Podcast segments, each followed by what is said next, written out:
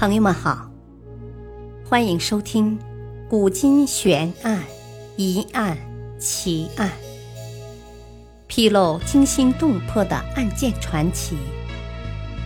作者李晓东，播讲汉月。坑杀大军，项羽是否坑杀了20万秦军？相传在2000多年前的一马20里铺一带，有20万秦军降卒一夜之间被项羽的军队坑杀殆尽。如今这个所谓的遗址是一个东西长400米、南北宽250米的土坑。1912年，修建陇海铁路的工人曾在此挖掘出累累白骨。土坑如今遭受风蚀雨淋，渐渐颓败。然而在河南文物分布地图上并没有对这个遗址的官方记载。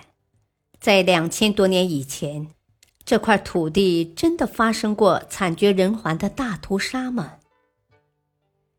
关于这件事，史书的记载极为粗略，如《洛阳市大事记》中简要记载，公元前206年11月，楚项羽杀秦降卒20万于新安。《洛阳大典》中的军事典这样记载，项羽以为秦降卒入关必然哗变，于是除留章邯、长史司马欣、都尉董翳3人外，20万秦军将士尽数坑杀。至此，强大的秦国军队不复存在。新安城南的荒野埋有秦军将士的累累白骨。事实真的是如此吗？既然20万秦军已经投降了，项羽为啥还要坑杀他们呢？原来，在公元前207年，秦王朝早已处于风雨飘摇之中的，陆续爆发的农民起义给秦王朝带来极大的冲击。秦大将章邯在战斗失利的情况下，率领余下的20万秦兵向项羽投降。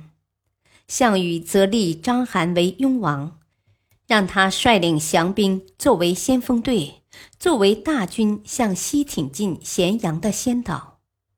公元前206年11月，项羽大军经过洛阳，驻扎于新安城南。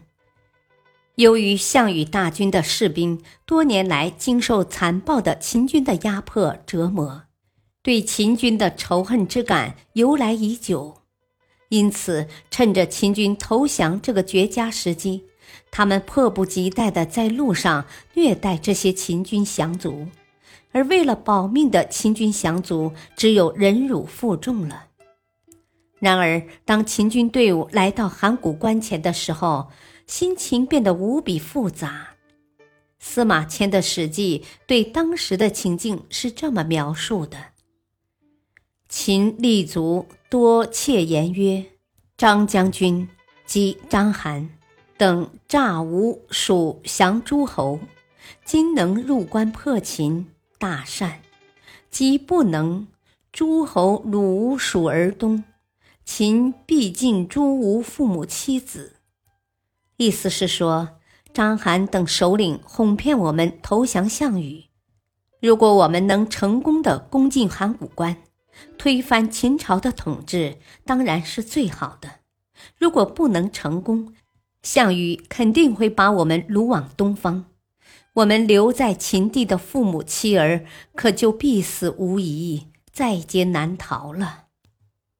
其实士卒会产生这样心理是很正常的，因为他们不敢相信一支起义军能敌得过秦帝国的正规军。他们投降是无奈，但他们不想连累自己的亲人。然而不幸的是，这种种议论传到了项羽的耳朵里，让项羽深感事态的严重。他想，如今接受了20万的秦军降兵，让军队里秦兵的数目比自己的亲兵多了许多。如果入关后他们不服从指挥，甚至临阵倒戈的话，那自己之前付出的心血可就白费了，以后要想翻身都很难。还不如趁早解决了这帮心腹大患，让自己攻打秦都城能没有后顾之忧。因此20万降卒就这么在一夜间消失在人世间。然而后世之人对司马迁的这段描述提出了质疑。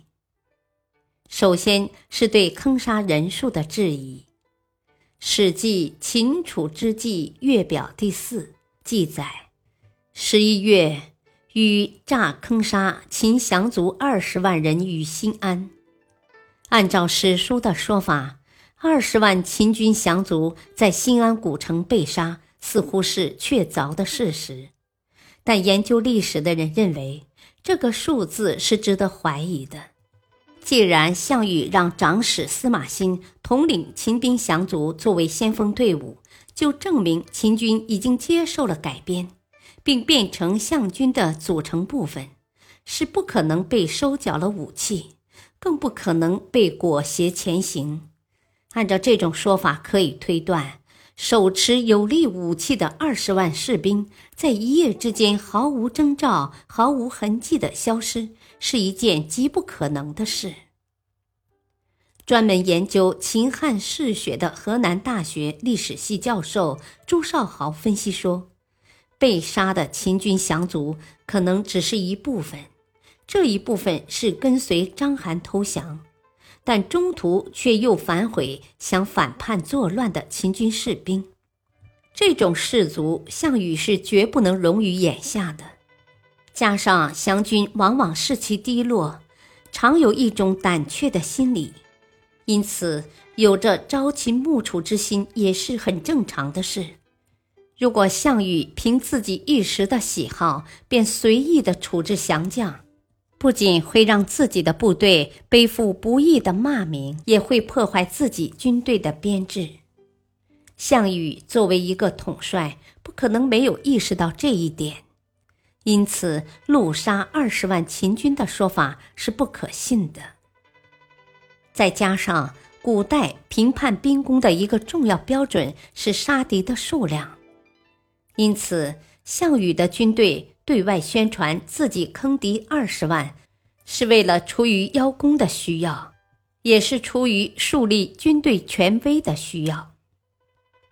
但是关于这一场残暴的杀戮，史书没有详细记载。不过设身处地地想一下，一群乌合之众要杀数十万手持武器的经过正规训练的兵士，其难度可想而知。而且项羽还要事先准备好一个可以活埋数十万人的大坑，这对于行军打仗的项羽而言是极不可能。因此要想把那部分有反逆之心的士兵除掉，项羽就必须密谋一个方法，让这件事能够神不知鬼不觉地进行。因此他驱赶秦兵降卒集体挖坑，此时的秦兵并没有意识到危险的来临，被胜利之军欺负惯了而逆来顺受的秦军降兵，忍气吞声地按照楚军的吩咐开挖大坑，谁知道他们辛苦挖的就是自己的葬身之坑。当坑挖到士兵以个人力量难以爬上来的时候，原本监督他们干活的项兵便拿起无数的长矛铁枪，对准坑内的躯体疯狂地刺杀。一场充满着血腥味和哀嚎声的无形战斗就这么开始了，就这么落幕了。暴力的项军也因此付出沉重的代价，他们遭到秦地子民的仇恨，此后再难往函谷关再踏进半步，最终在争夺天下的斗争中败于刘邦。历史话外音：杀人如麻的项羽，骨子里始终燃烧着征服的欲望。面对不服气的降兵，他想到的是让他们彻底灭亡，可他万万没想到，这所谓的20万大军的灭亡，正是他争夺天下的转折点。